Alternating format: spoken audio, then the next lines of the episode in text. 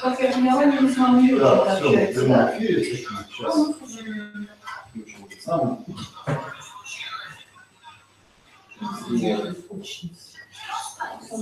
Все, подсказывать брать, если вы будете смотреть это, то когда в другом месте смотрите. Свет. Нет. Нет. Нет, не слышу, да. Вера убрилась процессом. Так, я опять буду танцевать на коврике. На самом деле там у меня написано в названии лекции было написано базовые что-то основы системного преобразующего процессинга там, и так далее. Но я подумал, что надо про коврик продолжить, потому что что такое системный процессинг или системная проработка, это, в общем, такое. Знаете, каждый маломальски уважающий себя психолог обязательно скажет, что у него-то, конечно, все самое системное, да? а всех остальных не очень. Ну, обычно под системным подразумевают, что это просто э, какой-то подход, который использует не, там, не что-то одно какое-то, да, там, с одного угла, а там, с разных углов на это смотрят. То есть в каком-то смысле можно сказать, что, скажем, там, работа с триединым умом, да, это системный подход. Потому что одни там работают с телом, например, а другие только с умом, да, а мы вот типа такие крутые, работаем совсем сразу.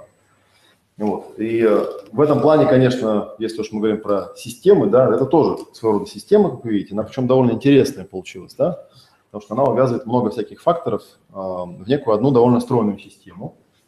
И я вам сегодня хочу рассказать штуку, которая довольно близко связана с тем, что вы делаете на РПТ, может быть, вам даже поможет в чем-то, да, может быть, вы научитесь распознавать какие-то моменты, которые вы до этого не очень хорошо понимали. Э, Это пересекается с темой про вторичные выгоды, в частности. Я вообще считаю, что вторичные выгоды термин не очень удачный, он непонятный. Почему не вторичные, почему не первичные, как бы, да. Там примерно понятно, да, что это что-то, что человек использует для, э, ну, это как бы, есть несколько, опять же, объяснений, там еще одна из проблем, что там разные вещи называют этим термином, да. Одна вещь, когда у меня болезнь, а мне выгодно, чтобы она у меня была, потому что я там с помощью нее получаю какие-то какие-то вещи, да. Другая вещь, потому что болезнь, ну, в принципе, защищает меня от чего-то там и так далее. Вот сегодня у нас, это я просто слайд оставил, сегодня у нас такая тема будет психозащиты. А, Психозащита – это тоже часть теории Плотчика, один из там постулатов, да, и, собственно, ради этого она и была разработана. Вот, я вам сейчас попробую донести системно, что такое психозащиты, да, зачем они нужны, э, как они вообще появляются и какое, ну, вы увидите сами по ходу дела, я думаю, вот, если будете сопоставлять, да, то, что я буду рассказывать с тем, что вы уже делали, увидите, как это связано с тем, что вы прорабатываете, ну, и, возможно, кое-что научитесь делать. А, В качестве, тут, по-моему, следующий слайд, да, тонкости и хитрости работы триединого мозга, да? Сейчас вы увидите, в чем, в чем тут триединый мозг, в чем тут хитрости э, его работы. Ну, во-первых, есть такая интересная шкала. Она простая очень, и я ее впервые увидел у Марка Лучина, у которого я был несколько раз даже на семинаре по фенотипологии. Фенотипология – это его, ну, это, в принципе, физиогномика, хотя он там хлещется, что это не физиогномика, нифига. Вот. Но на самом деле, когда я пошел на этот семинар, для меня это был в некотором смысле нонсенс, потому что, ну, как бы очевидно, что физиогномика, она стоит, ну, книжки по физиогномике обычно стоят на одной полке там с, ну, с всякими там, ну, с шизотерикой всякой, да. Да, и, в общем, как бы люди так это и воспринимают, что ну, что за фигня там, что там, как там можно по форме чего-то, что-то там определить там и так далее. Ну, и по большей части книжки, если их считаешь, ну, как вроде так и выходит. Тем не менее, да, у него есть такая интересная э, вещь. Он говорит, ну вот смотрите, да, вот есть у нас некий объект. Ну, там в фенотипологии в качестве объекта используется человек, там с его лицом, фигурой, например. Но, ну и у нас тоже, мы же с людьми работаем, да. Ну и, в принципе, наверное, все ведь знают, да, что, ну, если так вот по-хорошему, да, если вы более-менее такой человек проницательный, да, если вот вы посмотрите на кого-то, на лицо, например, его, то, в принципе, вы уже в общих чертах понимаете, что за характер у этого человека, правда ведь? Да, другое дело, что, может, вы не знаете каких-то конкретных привязок, да, и даже у Лучина там есть такая фигня, он там, в общем, ну, как обычно, знаете, в таких техниках, он говорит, что, ну да, вот я вот объясняю там про нос, про подбородок, про все остальные вещи, но на самом деле основная технология заключается в том, что нужно как бы вот посмотреть на человека, вот как бы вот почувствовать, какой он, а потом уже вот свои вот эти знания, как бы, да, из головы, ну, привязать там, какая у него форма носа, там, да, то есть сначала отсюда, а потом, и так у вас как бы получится сначала как бы общий план, он правильный в общем и целом, да, у большинства людей, ну, если вы совсем какой-то только не отмороженный, а потом, и вы будете видеть какие-то тонкие вещи. Вот. И, в принципе, я не знаю, как, э, что там Марк Лучин делает, но вообще, на самом деле, прикольно, это прикольно, не знаю, каким быть пика, пикапером, потому что прикольно, да. Там после семинара я ездил, я у всех девушек на уши, например, смотрел. Потому что у меня там такая теория, что по ушам все можно определить. Вот. Ну, то есть все там смотрят, вот некоторые люди на грудь смотрят, каюсь, да. А я на уши смотрел. Ну и так прикольно, там подкатываешь, там про уши я все рассказал, там она такая, ну фига, какой оригинальный молодой человек, да, другие, да поездил по ушам. Точно, точно. Ну и на самом деле мы понимаем, да, что человек так выглядит, потому что он ну, был обработан негой средой, да, поэтому он такой вид имеет. Если вам интересно, можете покопаться. Вообще, на самом деле, такая... Э, я когда стал собирать дополнительные материалы, я понял, что тут такая скользкая тема, она почти-почти уходит в Евгеньку. Потому что когда начинаются вот эти...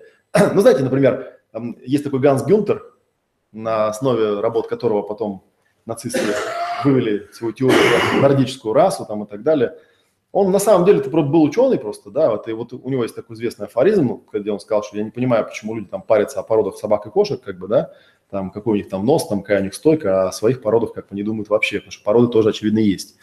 Вот, и у него теория была довольно простая, что есть тут некие исходные расы, он там в Европе насчитал порядка 16 рас, каждая раса формируется определенной окружающей средой, то есть климатом, и в соответствии с этим имеет характер определенный. Ну и там определенные внешние признаки. Ну и, соответственно, если ты возьмешь человека и увидишь, из каких признаков он составлен, то как бы можешь предсказать, какой у него характер. По крайней мере, какой характер в него вложен. Вот, он об этом писал, ну, потом это все извратили, как обычно. Его даже пытались там судить после войны. Но он как бы сказал, что я, в общем, ученый, как бы, да, а как это все применили, ну, как бы, извините, это ко мне претензии, как бы, я, в общем, искренне считаю, что все-таки смотреть за этим всем надо.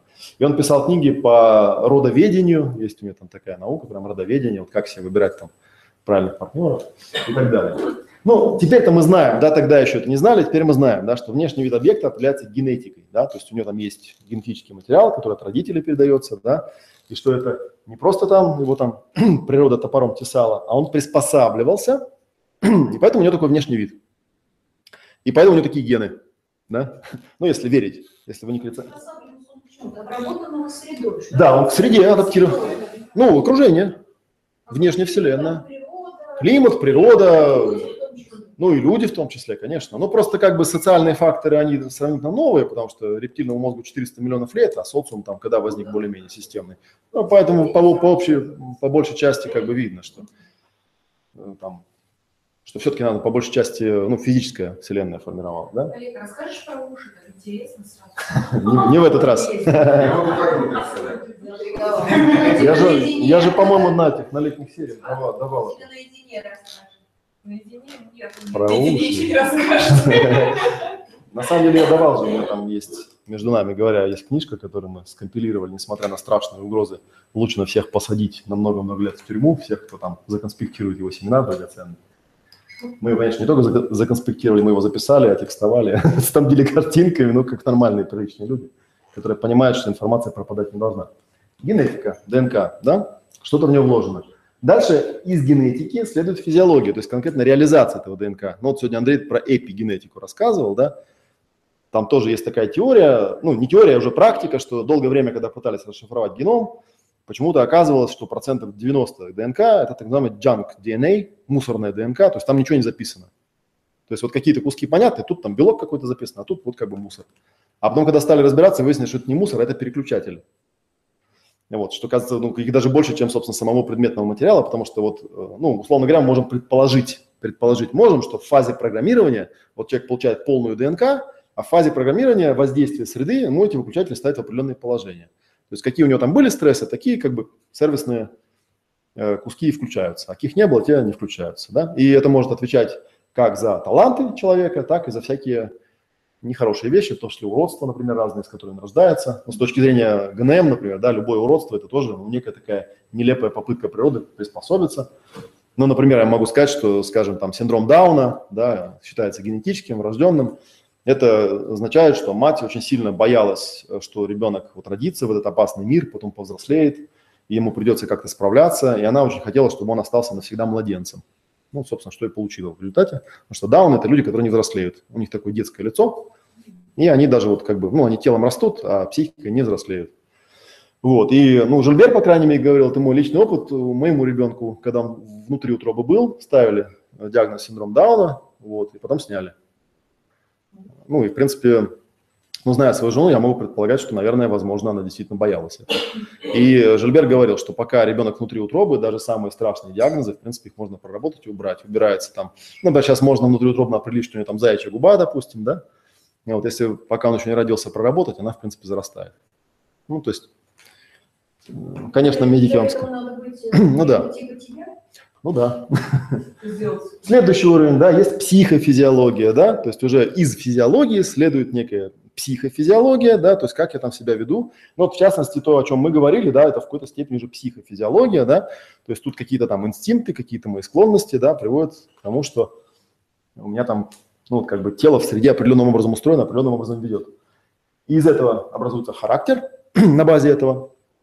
И только потом, вот ради чего этот весь слайд был написан, образуется так называемый компенсаторный механизм, психология.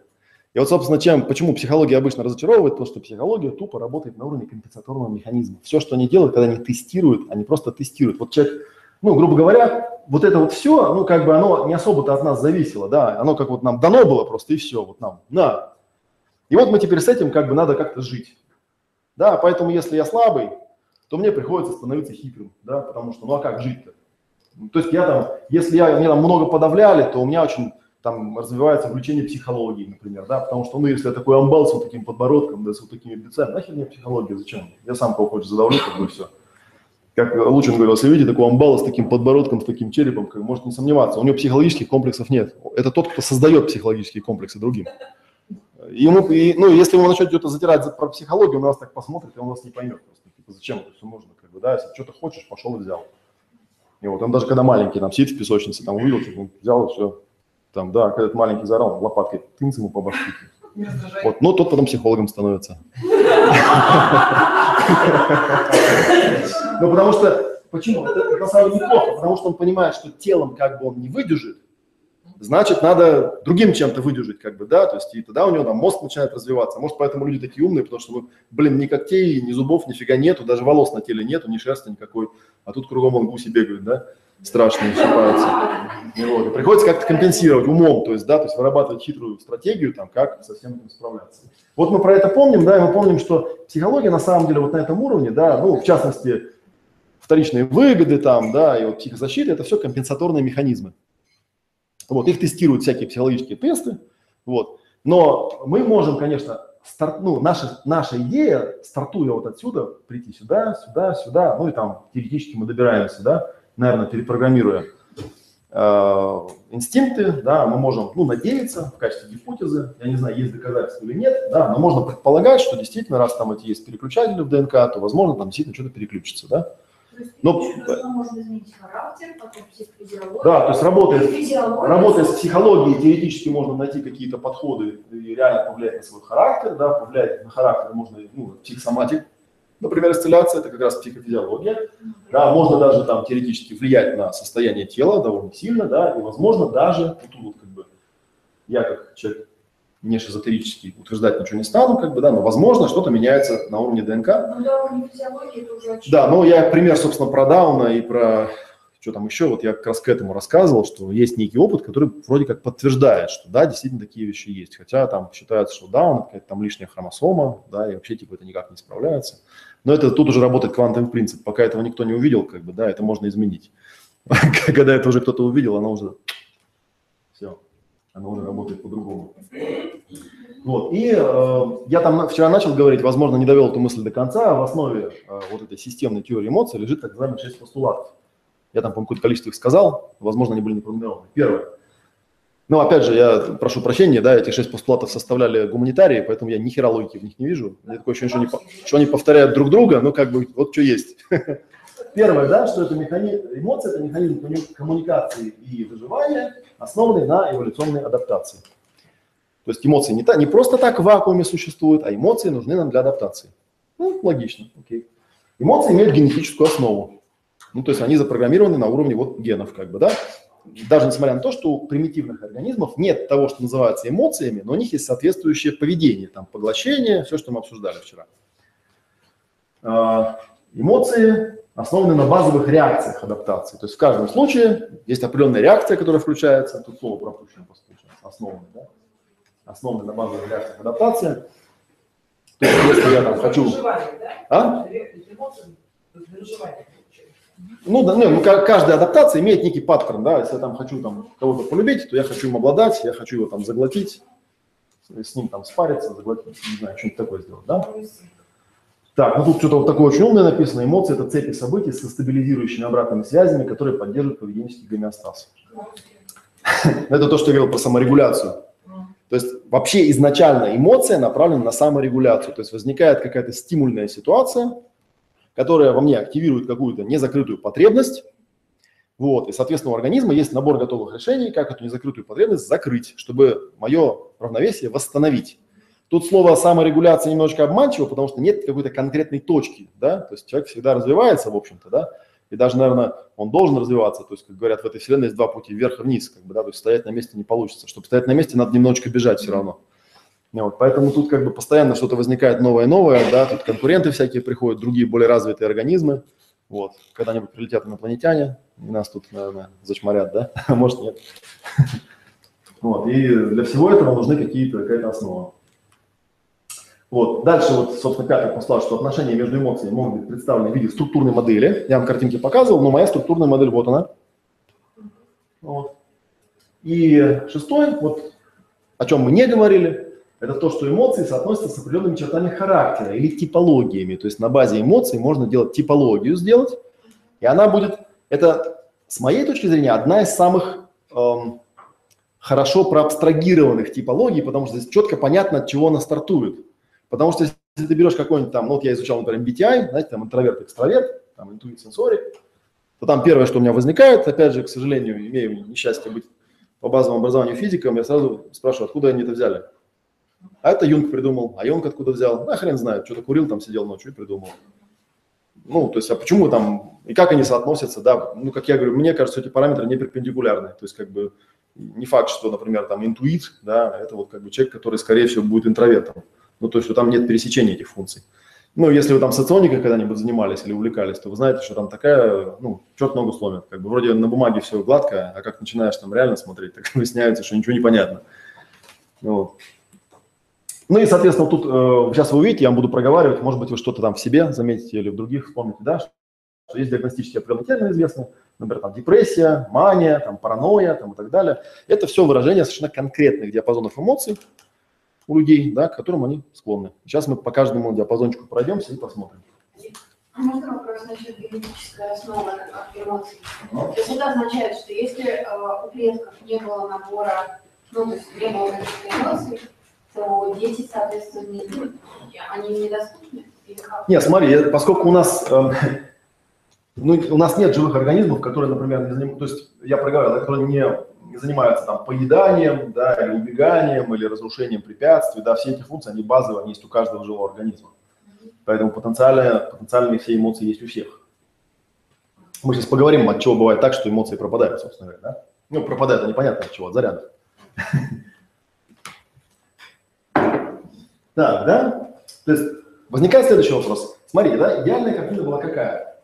Вот ситуация, вот я в ситуации, да, и у меня, ну, теоретически, у меня есть как минимум 10 каналов, плюс еще, ну, как бы, некоторые совмещенные, потому что никто мне не запрещает несколько эмоций сразу испытывать, 2 или 3 или 5, или все 10, например, да. То есть у меня много вариантов, как отсюда выйти.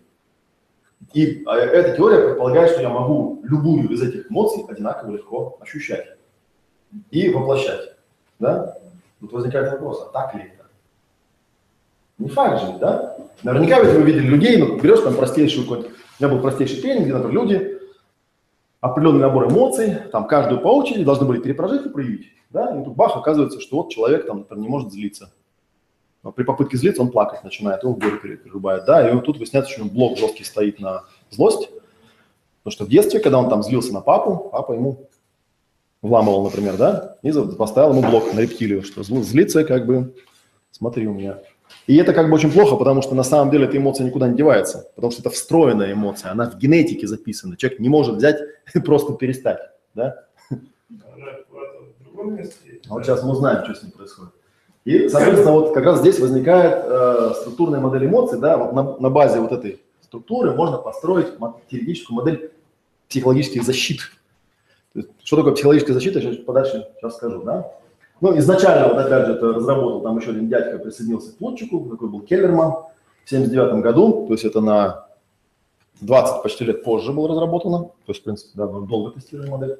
Вот, можете, ну, там ссылочка у вас будет, она, я ее давал несколько раз, есть такой индекс жизненного стиля. Там, правда, не 10 диапазонов, а 8, там получается такая роза ветров, которая показывает, какие психозащиты вы в основном используете, какие из них там перенапряжены, недонапряжены.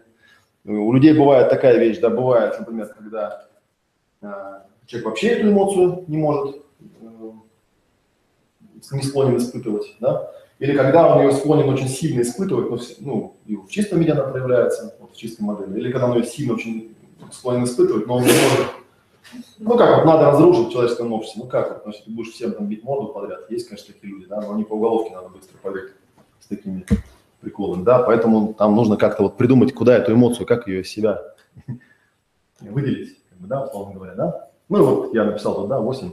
У, в этом индексе, естественно, в тесте там 8 диапазонов, у меня их 10, да, ну их можно, ну и тест на самом деле такой. Там одна еще из проблем с переводом, там читаешь, ни хрена не понятно, такое ощущение, что просто переводчик ни хрена не понимает, ну это неудивительно, потому что он, ну не то, что он плохо переводит, он просто не понимает, что он переводит. А когда ты не понимаешь, что ты переводишь, то невозможно перевести. Такое дело. Вот, модель психозащиты. Смотрите, да? Специфическая защита всегда обра- образуется для совладания со специфической эмоцией. Да, существует 10 основных, соответственно, механизмов защиты, да, которые развиваются для совладания с 10 основными эмоциями. Что значит для совладания? Это когда у меня возникает, например, ну, я вот злость в примера, да, возникает злость страшная, но я не могу этот инстинкт реализовать. По разным причинам. Блок у меня стоит. Не могу одеть куда-то ее. Нужно эту эмоцию. Это же энергия, она же прет. Да, если я, у меня эмоциональный интеллект низкий, да, то есть я не могу сделать то, что я вчера рассказывал, да, то есть сказать, сделать пять точек баланса, сделать вдох, забрать себе эту энергию и сказать, ну окей, ладно, тут злиться неадекватно, там, пойду я в трансценденцию лучше, да, трансценднуть лучше. Вот. И, соответственно, там они обладают некой полярностью, ну, как и эмоции, да, то есть там типа страх, я убегаю, а злость, например, атакую. Вот. И, соответственно, вот сейчас мы увидим по каждому диапазону, по каждому диапазону есть определенный диагноз, который психиатры ставят, когда у человека с этими эмоциями плохо. И по этому диагнозу, на самом деле, можно даже догадаться, какого рода заряды нужно у этого человека искать, ну, например, с помощью РПТ, чтобы его вылечить. По идее, Я да? не сказал, что такое сделать. Вот я сейчас, когда по каждому конкретному диапазону буду рассказывать, вы увидите, вот как я например, справляюсь со злостью. Да? Вот, знаете, есть же там курсы, там типа этот, э, как этот, э, управление гневом, там, да, управление гневом, вот как его выражать, она же он же прет, как бы, да, я же не могу его взять, задавить, потому что если я заболею просто, я же в кишки его загоню тогда, зачем мне в кишки-то задавать? Ну, и организм не настолько тупой, чтобы сразу в кишки задавливать, как бы, да, он сначала там, ну, как-то вот он там э, находит способ, да, ну и там, вот я последний не проговорил, что на самом деле человек может использовать любую комбинацию, опять же, да, то есть это не значит, что если я там эпилептоид, я только эпилептоид все. Я могу быть э, пассивно-агрессивным, истерическим эпилептоидом, например, как у меня по тесту получается. То есть я могу разные защиты использовать. Все плохо, да? Как работает психозащита? А, Ну, у нас вообще изначально как, как работает нормальный организм? Вот ситуация, вот я в ситуации, вот моя эмоция в этой, и тут идет заруд, потому что, ну, как бы, эту эмоцию нельзя испытывать. Ну, запрещено по какой-то причине. Поэтому психозащита, например, может э, искажать информацию на пути к сознанию, да? Вот искажение реальности посредством защиты, оно как происходит, да? Например, что-то человек может игнорировать и не воспринимать. Ну, просто не воспринимать, и все. Это психозащита. Вот ничего не вижу, ничего не знаю, да? То есть тебя, не знаю, там унизили, как бы, да, тебе неприятно чувствовать, что тебя унижают, да, потому что у тебя в ответ возникает эмоция, и у тебя просто выключается, ну, слепое пятно возникает, ну, как у шизофреников, например, бывает такое, да, они там реальность кусками воспринимают. Ну, мы- Ну да, да. Или, например, человек может воспринять что-то и забыть. Да, он, он ну, он забыл, да, тоже защита своего рода. Или даже если он там, э, все-таки это в его сознание информация попала, да, и она запомнилась, как бы, да, он начинает ее как-то там объяснять. Вот как, как-то вот так вот объяснять, да. На самом деле это карма дала мне урок. Вот, и вот ну, это, кстати, типичная такая для шизотериков защита, там, это карма дала тебе урок. Я слушаю, нет, для меня маразм. Я вот тут менял э, летнюю резину на зимнюю, да, приехал в гараж, ну и в этом гараже я первый раз вообще менял резину, я пробыл там 6 часов, я как-то позавтракал, не пообедал, в общем, в итоге я очень сильно отравился выхлопными газами, я там потом день лежал, короче, в лёжку, да, ну и, собственно, потом говорю, ну, хозяин гаража, вот Костя сказал, что вообще я отравился очень сильно вчера, потому что там какими-то очистителями этими эфирными там брызгали мотор, там весь мотор там чистили, меняли фильтры, много чего еще делали. И он говорит, это тебе урок от кармы. Я говорю, какой урок, что в противогазе следует приезжать, что ли? Ну, что за херня? Какой тут урок просто? Просто я не знал, ну, там гараж закрытый, там машины периодически заводят, там кругом эта химия воняет. У меня там организм чувствительный к этому делу. Плюс еще привычки как бы нет. Ну, тем не менее, да, он взял, интерпретировал человека, ему как-то легче стало, да, чем признать, что сам он там в этой атмосфере живет каждый день, и он уже даже не чувствует этого, да, как алкоголик, который пьет и не чувствует, что у него что-то меняется. Соответственно, на базе этого умные психиатры и психологи делают психодиагностику. Эм, я вам рассказывал, может быть, историю. У меня как-то была эм, работа, я работал с одним психоаналитиком из Америки, был такой Оливер его звали, не помню, это имя было или фамилия. Ну, он там работал с всякими странными чуваками, чувихами. И однажды ему кто-то там сказал из организаторов, что Олег, ну, типа, тоже психолог. И мы с ним стояли на перекуре между клиентами. Он говорит, а как ты людей диагностируешь? Я говорю, в смысле? Он говорит, ну, диагноз как ставишь? Я говорю, я не ставлю диагноз, я что, врач, что ли? Я говорю, как же ты с ними работаешь? Я говорю, как беру, вот что есть, с тем работаю. А диагноз как? Я говорю, зачем? ну, диагноз штука скользкая, с, моей, с точки зрения процессинга, проработки, диагноз штука скользкая. Что значит диагноз? Как бы? Сейчас он такой, а через 40 минут он говорит, я признаю свою новую идентичность, как бы, да. И то, что она отличается там, что есть разница между мною и вот этой старой травмой, все, до свидания, диагноз. Вот, и он эм, мне рассказал, что, ну, тут есть такое техническое отличие, что в Америке в основном, когда ходят к психологам, психологам, психиатрам, платят страховая, Поэтому нужен номер диагноза и конкретная формулировка, потому что мы не знали, за что заплатим. За что уплочен, да. Вот, поэтому надо диагностировать. Есть такая книжка толстая, тоже у нас пытаются внедрять, называется «Руководство по статистике и диагностике». Вот. Ну, там разговор был тоже по поводу. Там наш организатор, один известный московский психолог, не буду называть ее имя, была очень странная реакция. Она на семинарах обычно садилась на первую парту, и когда я начал переводить, она начинала э, беззвучно меня поправлять.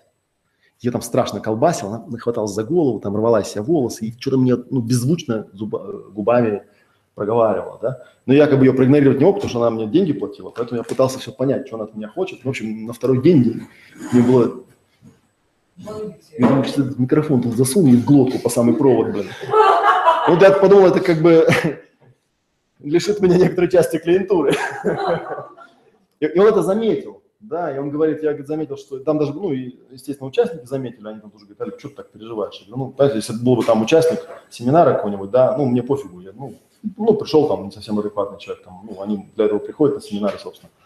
А тут как бы организатор, я не могу в игнор разогнать. И вот он стоит со мной, говорит, а, говорит, кстати, помнишь, говорит, это наш, говорю, ну, говорит, там у нее диагноз есть, я тебе покажу потом. Ну, типа ты выдохнул, то есть у тебя все нормально.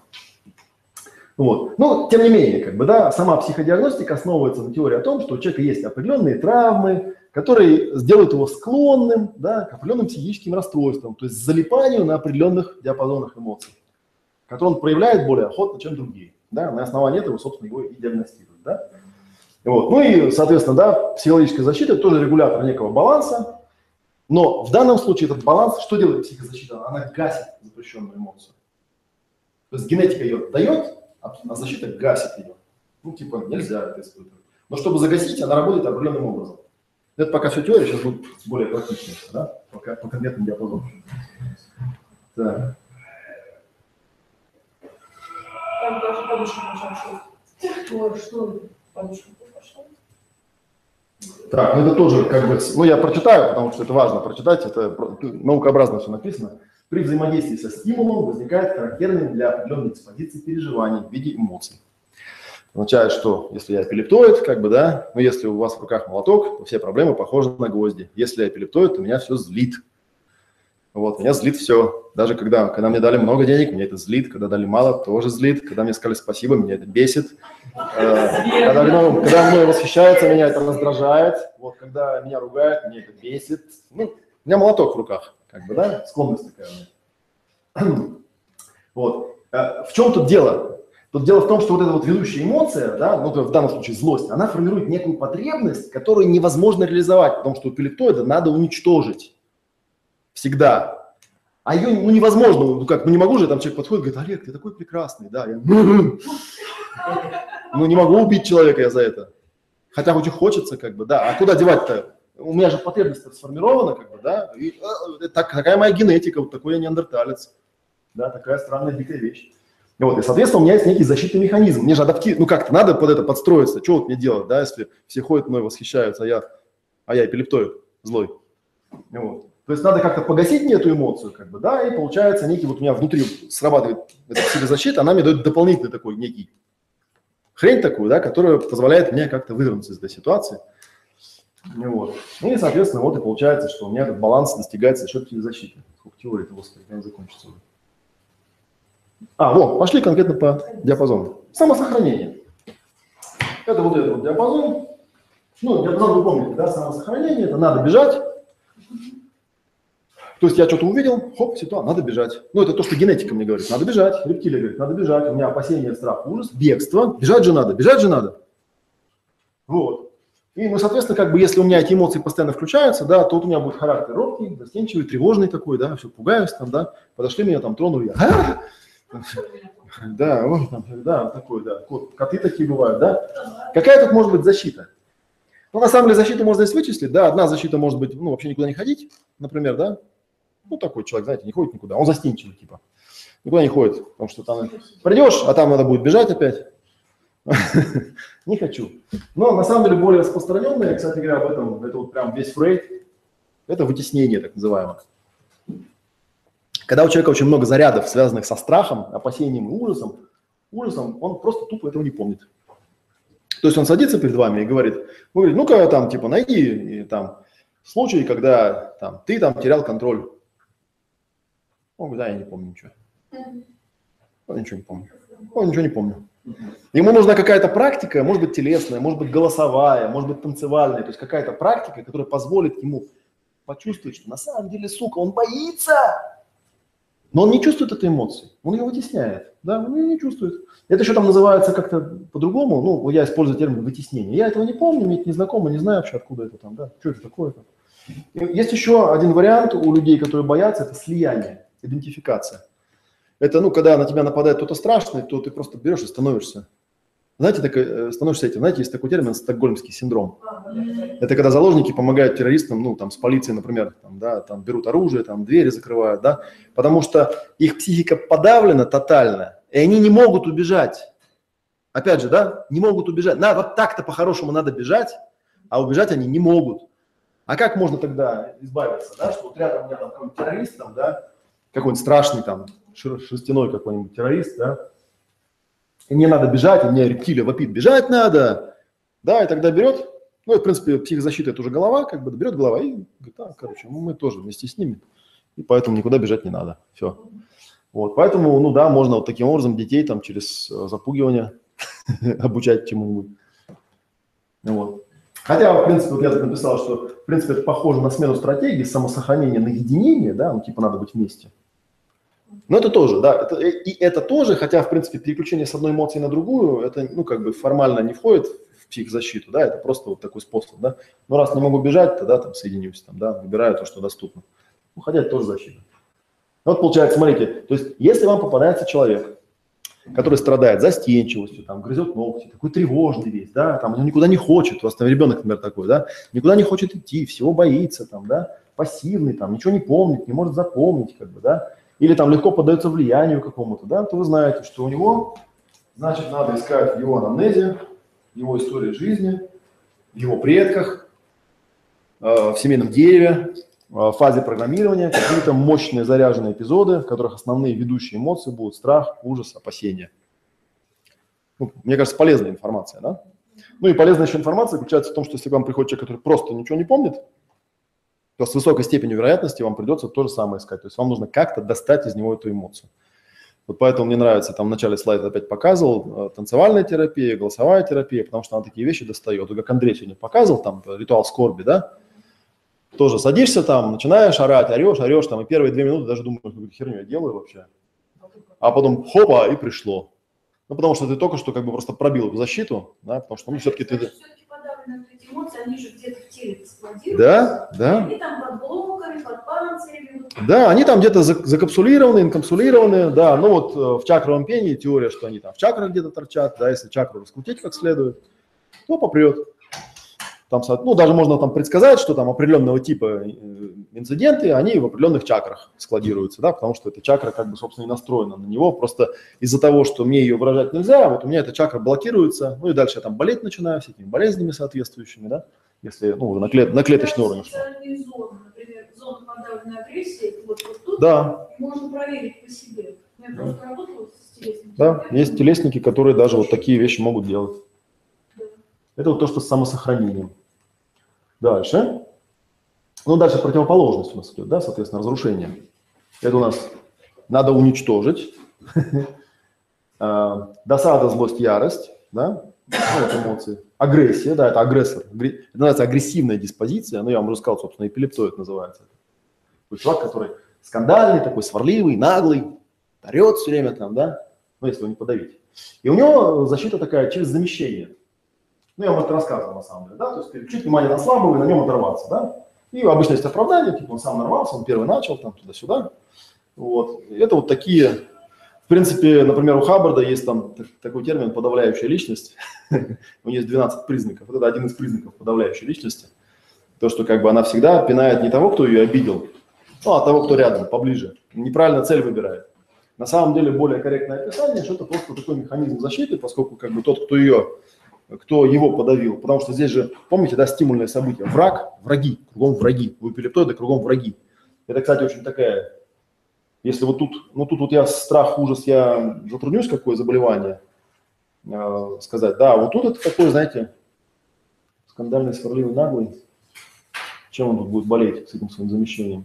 Не, ну если у него психологическая защита будет хорошо работать, то он не будет болеть, он просто будет отрываться на котятах. Да, котята будут болеть. Еще бывает такая тип э, сублимация. Э, вот как раз по мне это хорошо видно, да, потому что люди, которые сублимируют, они сублимируют э, свою агрессию через социально желательные формы активности. Э, самая агрессивная форма активности – это юмор. Это люди, которые могут очень язвительно шутить. А Юмор это, это на самом деле прямая агрессия всегда, только она, вот, она такая социально приемлемая, там, подъебнуть, как бы, да, я вроде ничего не сделала, просто все посмеялись. Сатира. Да, сатира, сарказм, такие они язвительные обычно, там, вот они могут как-то брякнуть что-нибудь, как бы, да, и все. Я там не рассказывал, у меня иногда, знаете, там этих, во, во всяких одноклассниках или в анкетах спрашивают, а какое у вас было прозвище? Вот у меня никакого прозвища не было, потому что каждый, кто придумал прозвище мне, получал в ответ такое прозвище, которое запоминалось на всю школу. А мои там, ну там, типа, Буратино там, да. Кто помнит, Э, это забывалось через неделю, а вот то, что ту кличку, которую я придумывал, ну, я придумал очень хорошие клички. Жизнь. Да, потом, потом, да, на семинары по РПТ потом ходили люди. наверное. Вот, то есть это называется сублимация. Но иногда сублимация бывает, там, не знаю, кто-то там художником становится, кто-то мотогонщиком там или еще кем-нибудь, да, потому что у него там или каким-нибудь этим. Потому что куда-то энергию девать надо, да, это вот более приемлемый. Даже это может не психозащита, а прям даже может источник там таланта какого-то, да. Но это печально, когда талант построен на подавленной энергии, э, в данном случае злости. Агрессивный, да. Ну, скажешь, что такие. Почему печально? А? Всем, всем хорошо. Индивиду хорошо. Ну, обычно, хорошо. обычно судьба печальна таких людей, потому что это разрушение, оно же внутри у него все равно есть. То есть он не очень счастливый человек. Ну, на самом деле мир людей настолько сложен, что там сказать про конкретного человека, будет ли он счастлив, будет не Он всю жизнь может жить с этой психозащитой. Если она у него эффективно работает, зашибись. Он там придумал способ свою злость там выражать в виде там какого-нибудь там э, death metal какой-нибудь, да, он поет вот так на сцене, ну и зашибись, типа, у него фанаты еще есть какие-то, да. Я, честно говоря, я тоже, я люблю тяжелую музыку, но я вот иногда смотрю там даже на более-менее приличных людей, типа там группы Металлика, и думаю, как эту херню можно играть часами там, да, и там раз за, ну, ну, нет, ну, у них хорошая песня, ну, послушал одну, послушал две там, да. Нет, они на трансе, когда играют. Ну да. Не, ну просто, знаешь, у них, у них же есть внутри вот эта потребность постоянно это выгружать, постоянно, постоянно, раз за разом, да.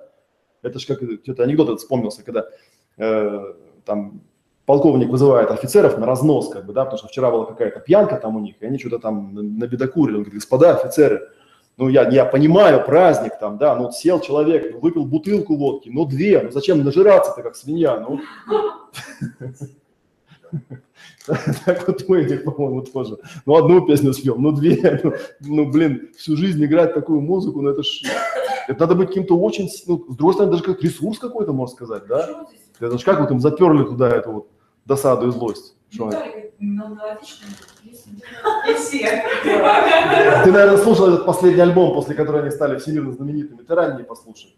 Или, или более поздние. Но они играют все. Ну да, они Unforgiven сыграли один там, и все обосрались, потому что у них это единственная песня, которая нормальная. Ты он Master of Puppets послушай. Ты охереешь, блин. Ну, а вот, то есть, только весь альбом от начала до конца и на максимально рекомендуемой громкости. И ты поймешь, что у людей в голове, вот, или не в голове, я не знаю, в первой чакре у них там. У них вот разрушение. Что-то они там уничтожают. Ну, музыка это, в принципе, это, это счастливые люди, они нашли способ выражать это. А кто-то же не нашел, да, и стал маньяком каким-нибудь. Андреем Романовичем, например. Так, пойдем дальше, посмотрим, какие здесь есть еще. Ориентация. Ну, идем по часовой стрелке, да. Что у нас там, помните, да, что это? Неожиданная какая-то фигня, да, настороженность, недоумение, шок, да. Тут э, замирание, это такой дерганный, вспыльчивый человек. Вот я там про Лену говорил, это на самом деле не страх, это скорее вот эта вот ориентация, да. То есть, когда ты подходишь к человеку, он, он такой дерганный. Дерганный такой человек, да. Я не знаю, как это психиатры назовут, да, такого человека. А, обычно вот такого, вот сегодня как раз это обсуждали, как бы, да, у, ну, не, не, ну, невроз это такое, невроз это на самом деле просто нервная компенсация, нам на самом деле любой из этих вещей можно назвать неврозом, да. У таких людей часто бывает э, защита через агрессию и деменцию. Ну, то есть, говоря более понятным словом, это инфантильность. То есть, типа, человек выглядит как девочка, там, да, а такая девчуля, такая вот. Потому что, ну, почему? Потому что, когда я маленький, да, это какая-то такая своего рода защита получается, да, типа, вы все мне должны помочь, вот я плачу, я такая беспомощная, там, я маленький ребенок, такой глупенький, тупенький, вот меня пожалейте, как бы, да, пожалейте меня, пожалейте, ну, потому что если меня будут жалеть, я же, ну, я не знаю, там, плохо мне не будет. Вот. Ну, или, как вы знаете, это бывает иногда у людей, э, наоборот, в возрасте, да, которые под конец жизни впадают в деменцию, потому что, ну так, так у них защита срабатывает, чтобы о них заботились. Где-то у них в рептилии просто записано, что чтобы заботились, надо быть маленьким, беспомощным. Да, вторичная выгода, по сути, да, в прямом виде. Вот. Ну, регрессия здесь имеется в виду деградация, то есть регрессия в возрасте имеется в виду, да, что когда там человек, вот, там, не знаю, девушка, есть у меня знакомая, ей там 40 лет, там, она ведет себя, как будто ей лет 16, как бы, да, когда ты смотришь со стороны, думаешь, не, ну это, конечно, прикольно, как бы, да, но если мне нужна была 16-летняя, я бы нашел бы 16-летнюю, там, все остальное, что полагается в 16 лет, по крайней мере, есть, да? кроме, харак- кроме характера. Глупость. Да, глупость, например, да, невозможность оценить, там, да, что с тобой, что от тебя хотят на самом деле. Он говорит, инфантильный, да, про таких людей, что вот он такой эм, незрелый, еще говорят, да, незрелая личность, ну, потому что у него такой, чтобы справиться с ситуацией, он как раз откатился, типа, да, и все, и он там может дома, например, сидеть, никуда не ходить. В Японии есть эти, знаете, хикимори, которые сидят за компьютером, вот, никуда не ходят, там же едят, там же спят, и, ну, кому повезло, у тех работа есть, а кому не пове- не повезло, у тех родители содержат несчастные, и никак не могут ребенка выкинуть, потому что все. Потому что у него настороженность, недоумение, шок. Там же, ну, получается, он как бы территорию за пределами своей комнаты, он ее боится. Там вообще все непонятно для него. Такая вот беда. Ну, как понимаете, у нас у каждого, там вот как раз, когда тест делаешь, там показывает, насколько на- такой тест, он показывает, насколько эта защита напряжена. То есть вот насколько нам приходится себе себя закрывать. Противоположность. Надо обследовать. Эмоции вроде хорошие, да, интерес, вдохновение, восторг. Но вот к этой категории относятся люди навязчивые, обсессия называется это у психиатров, да. И это такие, у детей это называется гиперактивность, да, разведка, любопытный такой, да, человек. Вот. И у него очень интересная защита есть. Защита через рационализацию. Это вот наш э, знакомый Дима из чата, как бы, да, вот у него защита рационализации. То есть, да, это человек, который, знаете, вот он как бы хочет вроде обследовать, но сыкотно.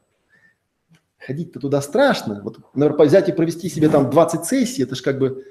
А вдруг я заряд найду какой-нибудь, придется его прорабатывать, а вдруг я заплачу перед всеми. Он там, э, Андрей ему делал демо-сессию, он так прям вот видно было, как он прям себя вот прям держит, прям вот, не дай бог, он же серьезный человек, он же не может перед людьми-то эмоцию какую-то показать, да, и он так все, ну так, знаете, ну да, тут, ну, там ему дали там эко, он там, ну да, тут у меня вот это, такой прям, такой вот, и прям видно прям вот такой у него.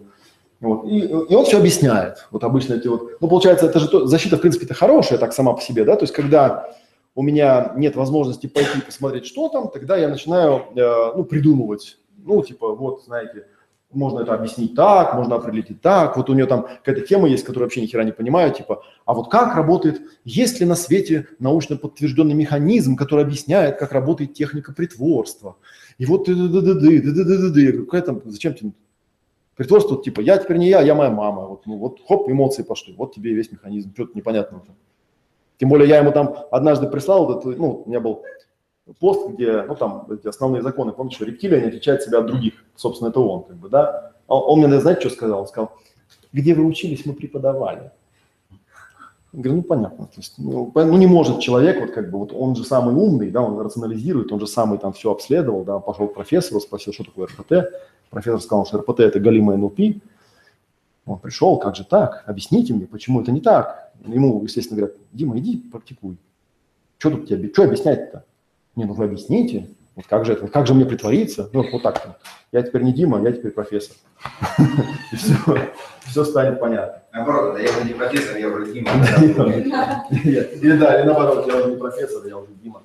Вот, и поработать. Вот, и на мой взгляд, на мой взгляд, да, вся немецкая философия, мной глубоко нелюбимая, да, это сплошная рационализация. То есть собираются люди и начинают из пустого в порожнее переливать какие-то там мысли, рассуждения, непонятно о чем, только им понятно о чем. Вот, якобы они по ходу этого к чему-то приходят. Вообще непонятно, к чему они приходят, но зато все очень у них там логически, знаете, вот Гегель писал это, тот писал то, вот, а Шопенгауэр ему отвечал там, а Кант еще что-то делал там, да, а Ницше вообще там такое забомбил, что вообще никто ничего не понял. Вот, вот такие тома написаны этим немецким языком, ну, то есть, чтобы совсем мозг вынести людям.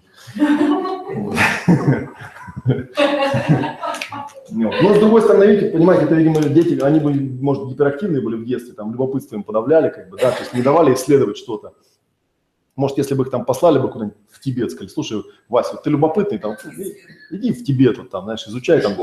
Да, пешком. Вот. И он бы там шел бы и, может быть, стал бы там каким-нибудь великим путешественником, и, ну, реально, или там Жаков Кусто каким-нибудь стал бы, да, а так он стал просто философом каким-то немецким.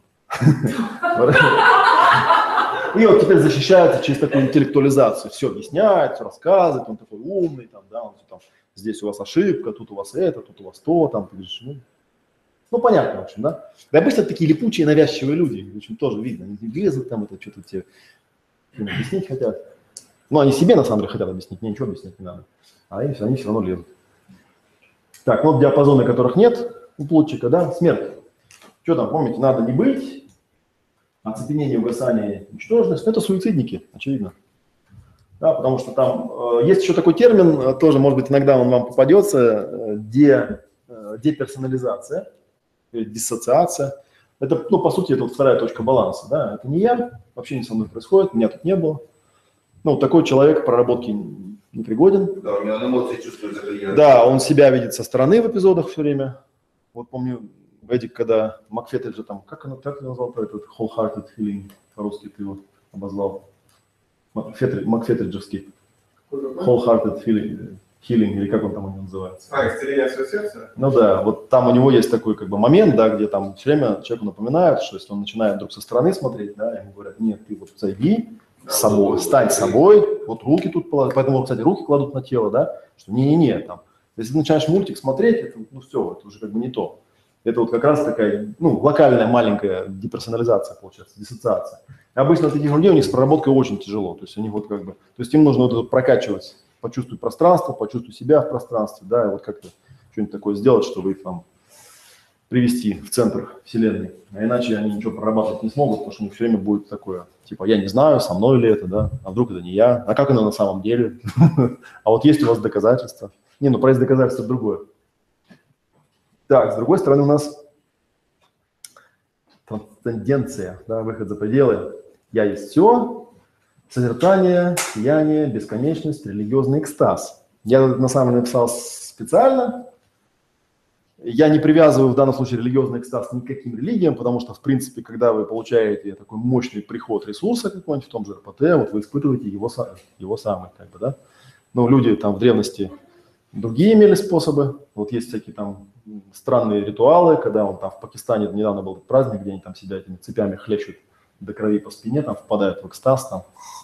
Ну, это, видимо, рептилия просто охеревает от такого оборота дел. И думает, лучше я это самое, верну, верну ему ресурс, там, связь с Аллахом или что-нибудь там хотят, да? И мне очень интересно, ну, если человек, соответственно, там обломился, да, вот у него, это тоже, кстати, мне кажется, одна из компонент, вот, уже упомянутого этого товарища, ну, я так вот диагностирую, сам, сам просился. Защита через отказ верить. То есть человек только начинает говорить, а вы мне покажите, а мне докажите, а вот принесите, а вот я поверю, а вот не, по- а вот не докажете, вот я не поверю, там, та-та-та. Вот. Обычно на таких людей очень хочется сказать, ну, такое ощущение, как будто мне не похрен, там, во что ты веришь, как бы, ну, не веришь, и ладно. Там, ну, да, у меня РПТ не работает, ну, и ладно, иди там, займись, я не знаю, стиркой, там, в футбол поиграй, там, что ты вперся-то, ну, что такого-то, ну, не работает и не работает, мало ли что на свете не работает. Там. Наверное, не очень постарался, как бы, да. Я точно буду верить в Бога, если вы не покажете, где рай. Ну да, да, вот потому что, ну как бы получается, то здесь опять же, видите, у человека в каком-то смысле похожая какая-то фигня вот с деперсонализацией, потому что эти же как бы взаимодополняющие вещи, потому что у него как бы ам, не он в центре вселенной, а ну как бы вот покажите, да, то есть потому что трансценденция подразумевает, я ощущаю это, только я могу это ощутить, никто не может мне показать, как выглядит экстаз, только я могу его испытать.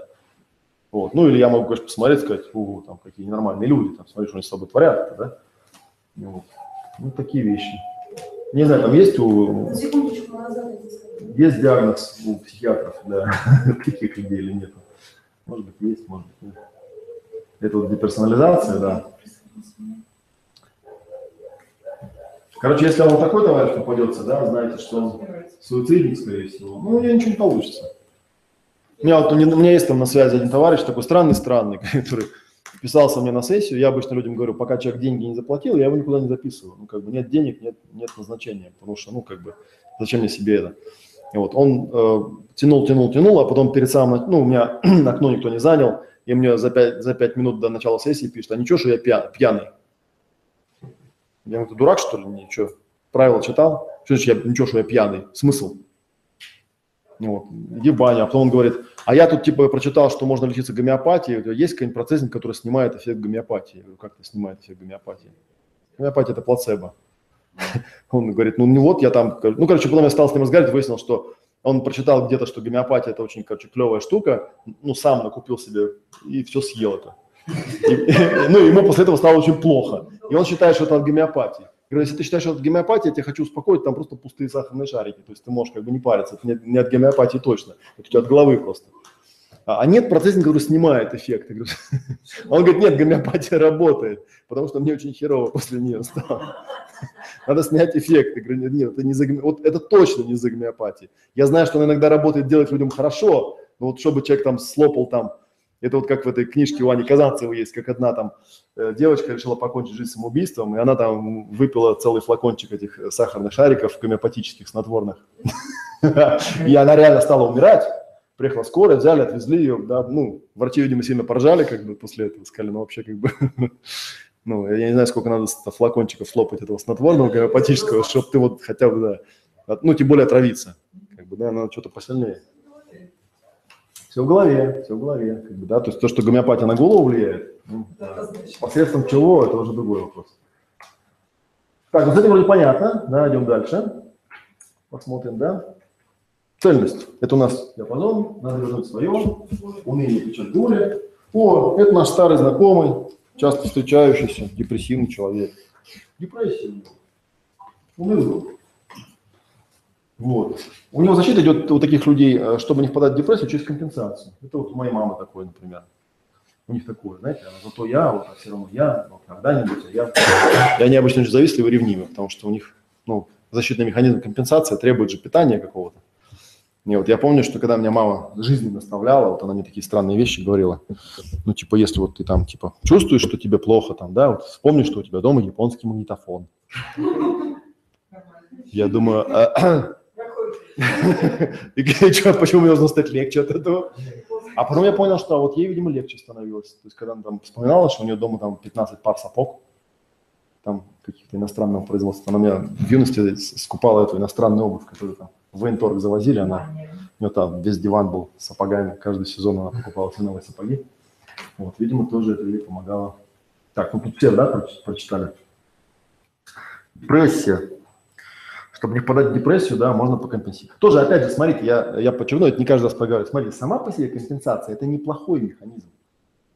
Он даже может быть хорошим, да, то есть ты там куда-то ну, потерял что-то свое, да, ну, взял, скомпенсировал просто и все. То есть она в, нормальном, то есть в нормальном диапазоне компенсация совершенно нормальное явление, да, то есть в каком-то смысле это даже для человека, который не очень шарит вообще в эмоциях, да, то есть есть как бы два способа. Один способ – это просто проработать заряды, то есть тебя там, ты что-то потерял, активировался, ну, взял там и проработал просто, и тебя отпустило. Но если у тебя там, ты не знаешь, что про, про проработку, у тебя времени, ты можешь компенсировать, как бы, да, там. То есть, и причем на рептиле это здорово работает. Вот у меня ну, скажем, такой пример был. Э, у меня в Питере был товарищ один, который, он был москвич, короче, он ненавидел Питер. И питерцев вообще все ненавидел. Он про Питер говорил, ебаная колыбель революции, блядь. И у него, и у него, короче, бзик был на, что кругом воры. Типа, кругом воры там. И, ну, у него было очень много опыта, у него все время что-то крали. Я когда посмотрел, как он себя ведет, он, он как бы демонстративно себя вел так, ну, у него там был, он такой был, типа, новый русский, у него такая была барсетка, он все время так поставит какую-нибудь барсетку и так вот стоит. Ну, то есть прям вот, и у него много раз ее крали, как бы, да, и, как, и он мне все время рассказывал истории, как вот кругом воры, тут, что тут гопники одни живут в Питере, короче, что вот у него там в подъезде отключили свет, потому что эти гопники не платят, отключили весь подъезд, там, да, ну, и на шестой день у меня украли кошелек с зарплатой. Вот. я прям такой, вот, думаю, да. А вы стоп, стоп. И, знаете, что я сделал? Я пошел в магазин, я купил точно такой же кошелек. Вот, я его положил в карман, там положил какую-то денежку и рептилии сказал, типа, смотри, это, это вот тот кошелек, тот самый. Это он, видишь, он никуда не делся. Ну и рептилия посмотрела, сказала, а, и все, ее отпустила. Это, кстати, очень часто... А где деньги? Ну, деньги, там у меня по неделям была оплата, но на следующей неделе мне деньги отдали. Хотя там какая-то сумма была на те времена, ну, такая, ну, чувствительная. Ну, не, не шибко большая, но как бы обидно было.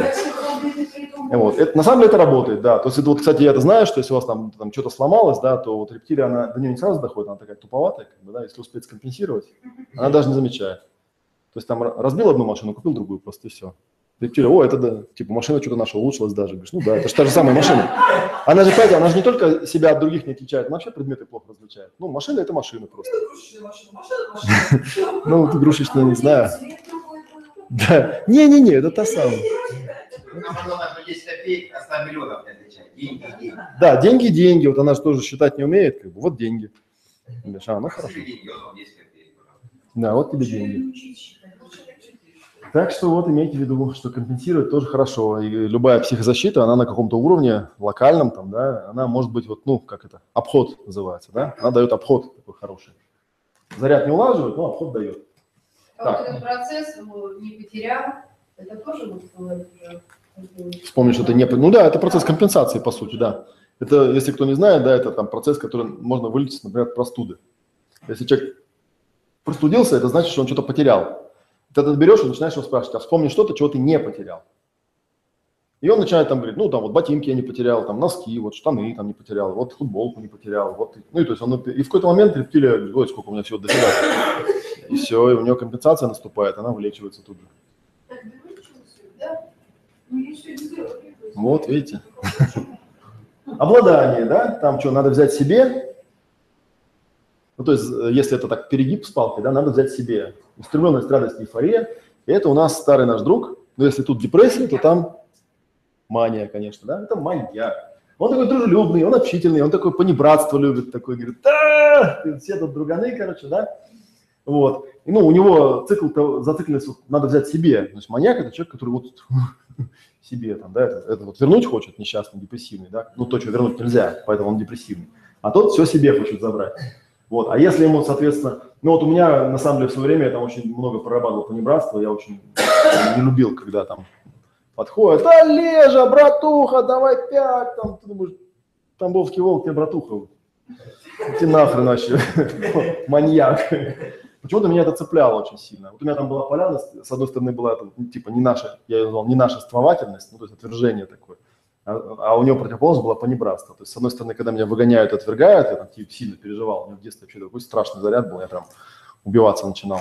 А с другой стороны, вот как бы когда там типа, ну приходишь и тебя как-то без повода сразу присоединяют, да, тоже как-то не по себе. Вот. Защита у него какая? То есть если он всего этого делать не может, да, у него защита через поляризацию, или еще называют подавлением, но я считаю, что более правильно это поляризация.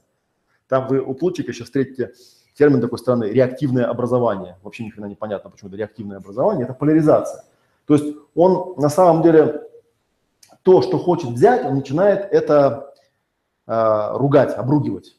Что это отвратительно, я этого не хочу, не очень-то и надо, не такой видывали, там, вообще это не интересует, знаете. Ну, как в этом старом анекдоте, что, типа, знаете, э, люди, у которых, люди, которые ругают э, iPhone, да, у них просто никогда не было айфона, вот, а люди, которые ругают Android, у них просто был Android.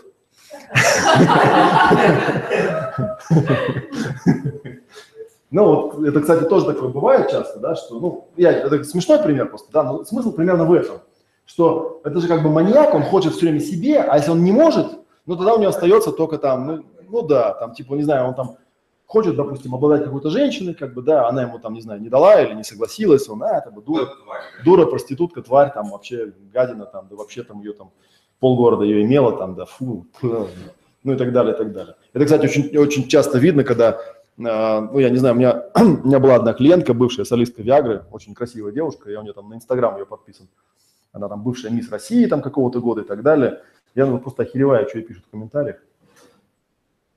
Ну, ну, я ее не то, что там сильно близко знаю, как бы она ее, да, у нее там сиськи искусственные, все у нее искусственное, там туда-сюда, там, тогда. ну, ё-моё, посмотрите, вот она когда мисс Россия, она была студенткой, было 18 лет, тоже все искусственное, что ли, было? Она, кстати, из Ростова-на-Дону. Это не я, не я. Я ни при чем, я ее не трогал. И вот, ну там реально вот она вывешивает какую-нибудь фотку и начинает ей писать, да у нее там все силиконовое, там, да она дура, да посмотрите, овца, там, туда. Думаешь, вот что людей заставляет? Ну что, они маньяки, они видят ее фоточку, у них надо взять себе. Вот, а, а- а нет, да зуб не имет, ну тогда значит, типа, что, проститутка, с кем-то переспала, наверное, поэтому ее выбрали мисс Россия, там понятное дело. Вот, и так далее, и так далее. Вот это маньяки. Ну и как вы знаете, вот здесь как раз на маниака- маниакально-депрессивный синдром, да, это такая поляризованная штука. Часто, ну правда считается, что это неправильное название, и неправильное название, потому что мы- вот оно, да? Да, оно напротив. Ты. На самом деле термин некорректный, его потом переименовали в э, БАР, э, биполярное аффективное расстройство, и тоже считается оно неправильным, потому что на самом деле в биполярке бывает у человека ну, только одна депрессия, а мании нету.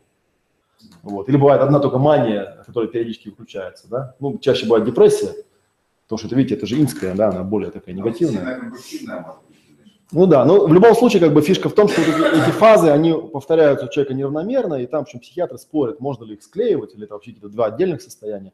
Ну, мы просто знаем, что, ну, тут как бы, в принципе, тема-то одна всегда, да, то есть здесь вот тема там, ну, то есть кто-то там э, напал, да, и, соответственно, если я там посильнее, так я ему вломлю, а если послабее, так убегу. То есть какая-то тема насчет враждебности чего-то, да. И, ну, часто говорят, вот она слышали тоже такую штуку, что если там человек злится, то под этой злостью всегда страх. Да, и это очень такое вполне себе понятное наблюдение. А тут вот что там, исследование ориентации, ну, тоже понятно, что если куда-то поперся, да, то вполне возможно, что куда-нибудь там припустит, там что-то такое будет, да, вообще непонятное. Ну, у меня будет дезориентация и шок вообще, да, потому что я тут шел к китайцам, как бы, да, а они оказались японцы, да. Или я поехал в Таиланд, решил заняться физическим сексом, там, да, снял красивую девушку, снимаю трусы, а там Да. не девушка. А. Да, Диалпат. Что такое, непонятно. Вот. Ну, тут я не знаю. Ну, хотя тоже, да, кстати, вот многие духовные практики, у них тоже там ничего непонятно, да, где там у них реально они развиваются, а где какие-нибудь эти э, там вериги какие-нибудь наденут на себя, в лес уйдут, да, и там в пещере вот лежат в холодной, как бы, да, ну, типа там это достигается так просветление якобы, ну, так читаешь со стороны не очень понятно, в чем тут просветление, как бы, да, он же просто там сидит и мерзнет. Наркотики съел сначала трансценденцию, а потом смерть. Да, наркотик съел сначала вроде как, ну там, ayahuasca хлебанул, как бы, да, вроде как сначала там хова, бесконечность, трансценденция, да, потом как проблевался, так это все, ничтожность, угасание. Да, такая вещь, да. Ну и здесь вот получается тоже. То есть тема какая-то, ну, близкая какая-то тема, за здесь он теряет свое, там он что-то хочет взять, ну там что-то взял, он считает это своим, потерял. Да. У меня были вот эти люди с бара, и это, кстати, очень талантливые обычно люди, они когда вот в фазе мании, реально люди, вот они там могут там миллион за день заработать, там какие-то идеи вот такие. Но у них проблема в том, что они вот как заработают миллион, а потом так хоп, и закончился, как бы, да. И он там лег и начал помирать и уже ничего не нужно, и миллион тоже забыл, куда положил, и как бы и, и все. И, и с таким человеком невозможно работать. невозможно работать, потому что не знаешь, в какой момент его выключит. Потому что он там бегает, бегает, да, о, сейчас все получается, поперло, поперло, оп, перестал ответить. Ладно, по- пойду по, по- по- Пойду. да, пойду подепрессирую там, да, пострадаю себя, поем там. Вот, типа, да, вот такая фигня. Вот, и может быть даже он там будет вот, э, ну, вот в поляризации, там он смотреть, будет смотреть на то, что он там приобрел в фазе мании и понимать бессмысленность этого приобретения, там будет думать, зачем я себе этот Бентли купил, нафига он мне нужен там, да. И вот, это какой-то бред, там сбылась мечта идиота. Это было как опал брать. Да, это было бы Попал. Да. Вот. Что еще? А, отвержение. Да, ну вот мы уже почти заканчиваем. Это у нас что да? Надо избавиться, исходное, то есть мне надо что-то избавиться. Это вот чистая эмоция, да? Раздражение, неприятие, отвращение. Ну, это параноик. Кстати говоря, вот интересно, да? Это параноик, он враждебный, он недоверчивый. Вот, ну, как защиту пока уберем, да, это человек, ему надо избавиться, он всё время никому не доверяет. Это вот, кстати говоря, а, ну да, получается вот сопротивление и злость. Это вот сдвоенный конфликт дает диабет, кстати говоря. Что там злость отвращение. Ну там, там отвращение и сопротивление, на самом деле, да, то есть, с одной стороны, к себе защита, но и сопротивление. Отвращение и сопротивление. А если наоборот, там что-то другое получается, не помню, что. Надо, это, ну, диабет это как там гип- гипогликемия. Да, Нет, это гипергликемия, это гипогликемия. Это наоборот, наоборот сахара все время мало, как бы, да. То есть при диабете его много, сладкая болезнь, да, сахарный диабет, а при гипогликемии мало. Ну и там человека сил нету, да. да. Ну потому что у него просто заряды там все его забили, он не может атаковать. Диабетик это такой атакующий тип, да, мужская такая, мужского типа болезнь, потому что ему все отвратительно. А гипо- гипогликемия женская, ну типа упал, лег там, исчез, всякое такое. Не, не не себе. Да, и диабетики, они параноики, они никому не верят, они недоверчивые. Вот поэтому им, когда, когда Джильбер там семинар читает, он сразу говорит, знаете, зачем в начале семинара я говорю там, только не верьте ни одному моему слову, вот все, что я говорю, вы не обязаны принимать, может быть, это вообще полная чушь, вот вообще надо все проверить самому, это я просто говорю для параноиков, потому что им это бальзам на душу. А я думал, меня сейчас зомбировать будут. Не-не-не, все, что я говорю, это может быть полная херня. Ни в коем случае нельзя дове- доверять мне. Я тварь та еще, смотрите, смотрите, внимательно слушайте. Мало что я тут наговорю. Вот, у него защита через проекцию идет. Тоже, ну, это известная тема, там, обвиняют всех других. Так, сейчас верну.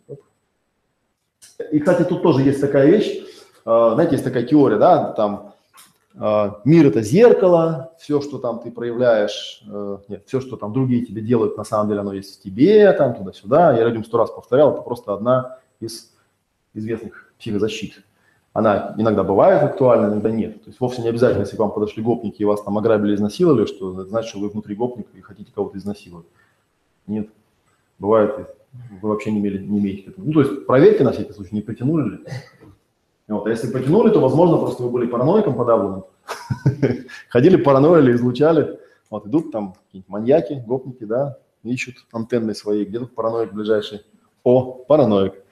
Вот. Есть еще поговорка, помните, да, что если вы параноик, это еще не значит, что за вами не следят. То есть всякое бывает. Вот. Но можно еще, сейчас посмотрю, что там на следующем. А, мы еще противоположность посмотрели, да?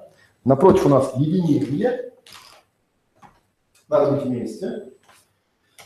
Э, Единение, если вы помните, это что-то связанное с поглощением, с проглатыванием, с глотанием. То есть, в принципе, это такое, да, надо быть вместе, одобрение, принятие, обожание. Вот уже здесь написали, какой, какой будет у человека диагноз. Вот он. Это человек, на самом деле, которого можно, ну, в нехоро... у этой эмоции тоже есть нехорошая сторона. Это, это человек, который все принимает. Вот ему любую херню расскажешь, там, приедут поляки, да, вот расскажут. Он и поверит. Он и поверит, потому что он посмотрел на них, у него единение, надо быть вместе, он их одобряет, принимает, обожает. Он думает, какие хорошие, симпатичные люди. А, Поэтому все, что они говорят, это правда. И верит им на слово, как бы, да, то есть он проглатывает все, что ему дают. Ну, то есть, это вот поговорка есть такая русского народа, ему сцеп глаза, а ему все божья роса. Вообще-то истерия на самом деле сам немножко другой диагноз. Истерия это наоборот, когда человек выступает на, ну, Ну, так у него, смотри, у- когда у человека ну, плохо с этим всем делом, как бы, да, у него идет защита через э, отрицание, так называемое. А в отказ человек идет, как бы, да. То есть он говорит, типа, то есть вот у него изначально там его свойство глотание, принятие, внушаемость, как бы, да, а у истерика он, он такой, он все идеализирует, да, у него такой самообман, он ничего плохого не видит, ничего не происходит, он редактирует реальность, называется, да, умительно редактирование, то есть он как бы хорошее берем, а это не берем, вот они там, глаза там типа добрые, это хорошо, как бы, да, то, что он как бы сказал мне, что стоит 3 рубля, а взял 10, ну, этого как бы не было, это нафиг это, да. То есть, видите, здесь тоже какими-то местами похоже, вот, например, на вытеснение похоже, да, потому что отказ, вытеснение, ну, похожие вещи, да. То есть человек отрицает, как бы отрицало идет, что называется, исключает что-то из своей реальности. И вот, и тут получается, если противоположности, да, то здесь получается у него там не доверяет, да, а тут он отрицает. Вот. Возможно, эти э, термины, ну, то есть, если там посмотреть на них глубже, не только с точки зрения эмоций, какие-то другие аспекты имеют в себе. Вот. Но, тем не менее, это то, что вот мы из эмоций можем вытащить, да. Есть такая шкала зрелости, я чуть попозже сейчас про нее расскажу. Но еще, если посмотреть вот эти лепесточки промежуточные, тоже можно посмотреть по противоположности, да. Смотрите, здесь, например, покорность, это вот сумма единения и самосохранения, да, покорность. Какой у нас ненависть? Покорность, ненависть. Что-то похожее, да? Здесь у нас вот смятение, а напротив кураж. Здесь у нас омертвение, а там блаженство. Здесь у нас апатия, а там воодушевление. И здесь у нас презрение, а там у нас любовь. Такие достаточно распространенные полярности, по большому счету, да, когда человек может от любви до презрения очень легко переключаться, да. Ну да, есть на самом, ну опять же, тут все, все, я к чему это рассказываю еще, да, что вы должны понимать, что вся эта психодиагностика, это такое писание вилами на воде, потому что по большому счету это просто как вот текущее расположение тараканов, что называется, да, то есть вот вы их шуганули, как бы, они по-другому перебежали, и вы уже завтра там, сегодня были истеричкой, как бы, а завтра стали параноиком, ну как бы, слегка. новая идентичность. Ну да. Новая идентичность у вас, да, там, вчера я был параноиком, сегодня стал истеричкой, как бы, да. Вот, а завтра стану застенчивым человеком, еще кем-нибудь, да, то есть и так вот и буду жить.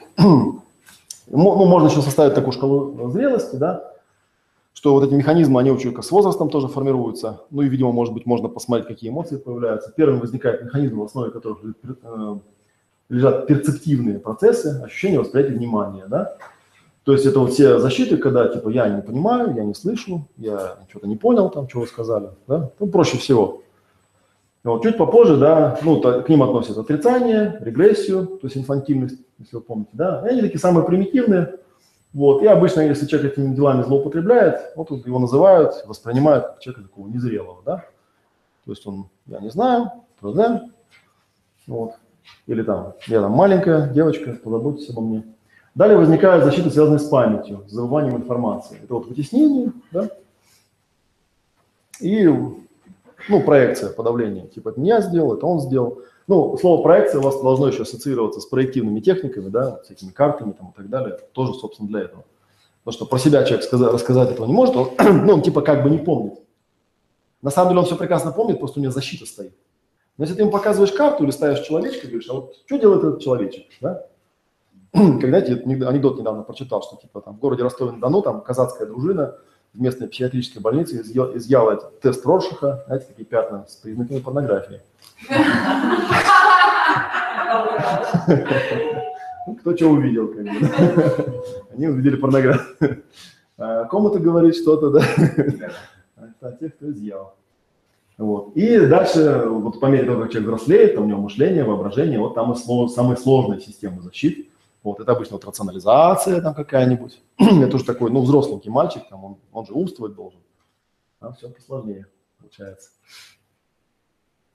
Так, ну еще там четыре группы. Это уже такая информация, да? Просто, чтобы, может быть, как-то ее просистематизировать. Есть защита с отсутствием переработки содержания, например, отрицание, вытеснение, подавление. То есть там ничего не перерабатывается, оно просто перенаправляется. В случае отрицания просто этого не было, в случае вытеснения, вы- вытеснения я этого не помню, в случае там подавления, да, ну или проекции, это типа это подавление это поляризация, да, то есть типа, ну как бы все это, это какая-то хрень там, да, на самом деле я этого не хотел никогда. То есть тут как бы ничего не переработано. Потом дальше идет искажение содержания, да, рационализация, проекция, отчуждение, замещение, поляризация, компенсация, да. То есть тут человек начинает уже как бы сам с собой играть в игры, да, на самом деле нет, не нужно. Но э, для нас ценный момент заключается в том, что если вы сможете, работая с человеком, определить, какие там эмоции в основе этого, вы сразу можете знать, что там есть. Он будет, может, много чего вам рассказывать сверху этого. Если вы знаете, видите, что у него там злость, как бы, да, то вот заряды будут со злостью связаны. А то, что он будет рассказывать, что все вокруг пидораса Андертанян, как бы, да, ну, это как бы интересная информация, но она не про его заряды на самом деле. Про его заряды просто то, что его кто-то где-то разозлил однажды, и он не смог эту злость адекватно ну, донести до адресата. Вот. Есть еще, да, вот такие с разрядкой, как бы, да. Э, Ну, это вот здесь не изображено, но это вот то, что происходит, да. То есть э, человек, понятное дело, если он эмоцию реализовал, то него психологическая защита ему не нужна. Ну, вот, например, там взять там, вот э, реализация в действии, там взял подушку, да, нате, нате, нате, это вот реализация в действии. Все, эмоция вышла, снялся слой защиты, да, и потом можно брать этого человечка и уже реальный заряд с ним обрабатывать, а не то, что он вам там навешал бы, если бы он с этой подушкой вот этого не сделал. Вот. Ну, бывает соматизация, ну, то есть на клеточный уровень уходит, психосоматика возникает. Ну, и еще бывает сублимация, как я говорил, да, то есть человек может это случайно стать великим музыкантом, потому что он очень травмированный, и он будет писать жутко-жутко печальные песни. То есть всякое бывает. Есть, например, такие уникальные случаи, когда, например, есть такая известная песня «Без мучо». Вот автор этой песни, она написала одну всего песню за всю жизнь, одну единственную, больше она никаких песен не писала. Да, ну, зато эта песня чуть ли там не самая исполняемая, как бы, да. Ну, что-то его там торкнуло, ей, причем ей было там что-то 14 или 13 лет, что ли, там, видимо, мальчик такой. Да, первая любовь, и так ее, короче, проторкнула, она вот написала, это «Бесами мучу», что все поют, а музыкантом она не была. Вот, и бывают манипулятивного типа, да, вот, ну, в принципе, они чем-то пересекаются, регрессия, фантазия, уходы в болезни, ну, вот, вот то, что в чистом виде называется вторичными выгодами. То есть, когда человек, ну, то есть он сделал что-то, и вдруг так сложились обстоятельства, что рептилия поняла, о, клево как вообще, я заболел, и все прибежали меня любить, все, буду болеть, как бы, да. На самом деле, допустим, ребенок там, у него что-нибудь отняли, да, он впал в горе, начал плакать, ему сказали, будешь плакать, вообще тебя пришибем, как бы, да, он это зажал и на следующий день заболел. А когда он заболел, ему купили вот всего того, что он хотел, чего ему не купили, как бы, да, и еще сверху что-то дали, он такой думает, о. Ну и потом человек этот вырастает, говорит, что-то депрессивный какой-то, да, что-то как сегодня депрессия, как бы, да, никто почему. И он впадает в депрессию, потому что у него механизм такой, а никто не приходит, его не спасает. Он сидит в депрессии, как дурак, да, помыл шею, как дурак, а гости не пришли. Такая вот фигня. Так, ну это следующая тема, я нам ее не буду рассказывать, я хотел, чтобы про матрицу поговорить. Что-то у меня было еще интересное в дополнение к коврику. Про защиту что-то я хотел рассказать. Вопросы какие-нибудь есть? На самом деле, вот все, что я сегодня рассказывал, это больше такое для информации. Просто можно, ну, эти слайды я там выложу в лекции, да, можно на них смотреть. Может быть, даже это информация, которая просто позволит вам на каком-то этапе, да, может быть, более четко, да, идентифицировать, о чем клиента спрашивает, дожимать, потому что РПТ, в отличие от чистого подхода, еще от чего-то, техника достаточно директивная, и эта техника связана с дожиманием. Это то, что мы там в чате там, с Ирой все время спорили, она у нас большой фанат чистого подхода, как бы, она, ну, видимо, по характеру такой человек, который дожимать реально не может. Вот, хотя вы, наверное, в сессии видели, да, что ну, реально, если человека дожимать, то есть не разводиться вот на эти вот там эти психологические защиты, как бы, да, типа, да, это вот они, там, да, это вот там те, да, это вот те, или еще что-нибудь такое делать. А просто его дожимать, как бы, да, возвращать в себя, ставить пять точек баланса, да, вот ситуация, почувствуй там себя, а что переживаешь, да, я там это, Но защиты бывают разные, человек начинает истории своей жизни рассказывать. Длинные-длинные истории, как он страдал, как бы, да. Вот. Ты говоришь, ну это все, конечно, хорошо. Ему очень хочется, чтобы вы его послушали. Потому что, собственно, вот, то есть он начинает вас затягивать в свое Ну, это история оправдания. поле игры, там, плохо, да, почему все вот так, почему все вот эдак, там, да, то есть всякие такие вещи. И вот, э, если вы сможете вот как бы подо всем этим почувствовать эту базовую эмоцию или там сочетание эмоций, там пользуясь какой-нибудь схемой, вот эта схема, она интересна тем, что она структурная, да, в ней видны какие-то противоположности, видны какие-то сочетания, то вы сможете более четко фиксировать, с чем именно нужно работать, чтобы человек вот так просто от вас не сбежал. Потом такие люди обычно очень благодарны, то есть, когда они выходят, говорят, ни хрена, вот реально что-то изменилось. Я вот перед этим там к психологу ходил 5 лет, да, и мы с ним говорили, говорили, говорили, говорили. Вот у меня, кстати, был тоже переживание, э, был опыт, когда я в 2002 году, у меня было в гостях там два иностранца, одна была американка, метапсихолог, и вот был Барри Файерберн, как раз вот этот семинар был, когда я себе Джо Кокера на 30 лет заказал, по-моему, да. Да, это было в марте, день рождения, да. И вот я у них, у обоих получал сессии. Вот у Мэриан, этой американки, я получил, по-моему, 10 сессий. И я потом про эти сессии говорил. Все эти сессии, да, они э, представляли собой, называется, поход стакана. Вот, Ходил я, ходил, ходил, ходил, и после этих 10 сессий я понял, что вот так много говорили, вообще ни о чем. А она такая, знаете, она, все время, она меня очень одобряла, очень поддерживала меня, очень прям вот так вот со мной разговаривала, прям, да, я какой-то такой классный, такой хороший, там, вот. А мне на самом деле это не нужно было. Ну, потому что, ну, я, как бы, я и сам знаю, что я хороший, как бы, да, и это мне никак не помогает. У меня там другая проблема была. А с Барри очень интересно. Он мне, по-моему, провел то ли одну, то ли две сессии. И после первой же сессии что-то меня так перевернуло вообще там. Я вообще как-то по-другому увидел вообще, как все устроено. И хотя он, в общем, не, не, не дожимающий человек, просто он как-то дал вот такое мне пространство, где я увидел себя. Я эту историю рассказываю к тому, что очень сильно на самом деле, хоть это противоречит тому, что я обычно рассказываю, я обычно говорю, что экспериментально подтверждено, что вот есть там терапевт, техника и клиент. Да, если спросить, от чего зависит успех, даже в речевках наших видно, успех, конечно, зависит от клиента в основном. Ну, там, на большую часть, да, от терапевта мало чего зависит, а от техники еще меньше. Вот. На самом деле это не совсем так. От терапевта много чего зависит. Просто терапевт должен быть правильным терапевтом. В том плане, тут, наверное, почему много зависит, в том плане, что э, очень много, то есть если у клиента не будет намерения исцелиться, то 100% никакого исцеления не будет. Даже если этого будет хотеть терапевт, даже если будет офигенная техника. Вот. А если у клиента будет намерение исцелиться, то даже если у терапевта не будет намерения исцелять, и даже техника будет кривая вообще, клиент все равно исцелится, несмотря ни на что, даже он будет какую-нибудь дремучую какую-нибудь хрень там практиковать. Вот, я-то в чате тоже вот у Димы спрашивал, там, когда он там жаловался, что РПТ ему там не помогает, я говорю, тебе вот именно РПТ не помогает или вообще ничего не помогает, потому что эксперимент подтверждает, что есть вот тип людей, которым помогает все, вот. Есть тип людей, которым не помогает ничего. Это в свое время стал эксперимент Юджин Дженлин такой, который фокусинг изобрел.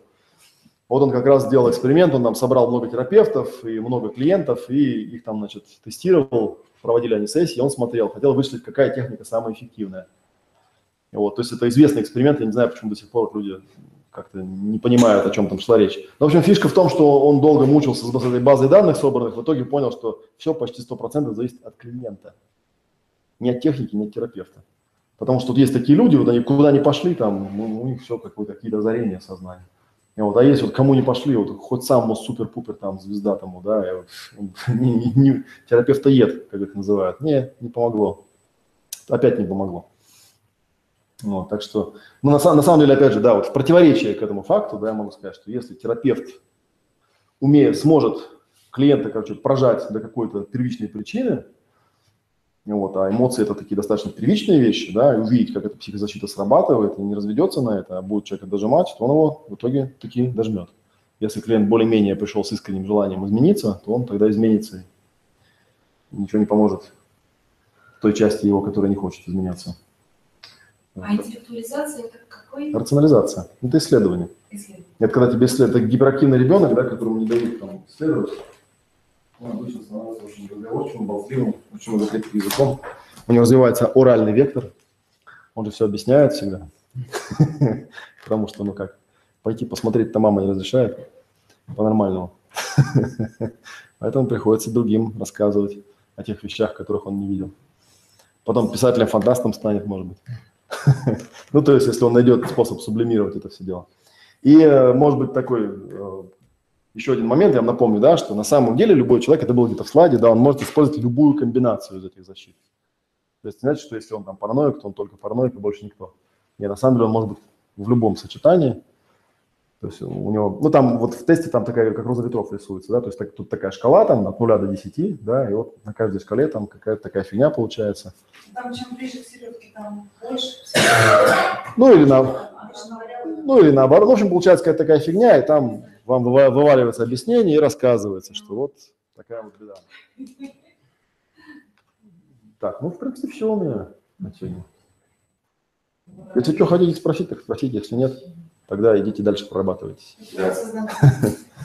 Все, тогда спасибо, до, до, до завтра.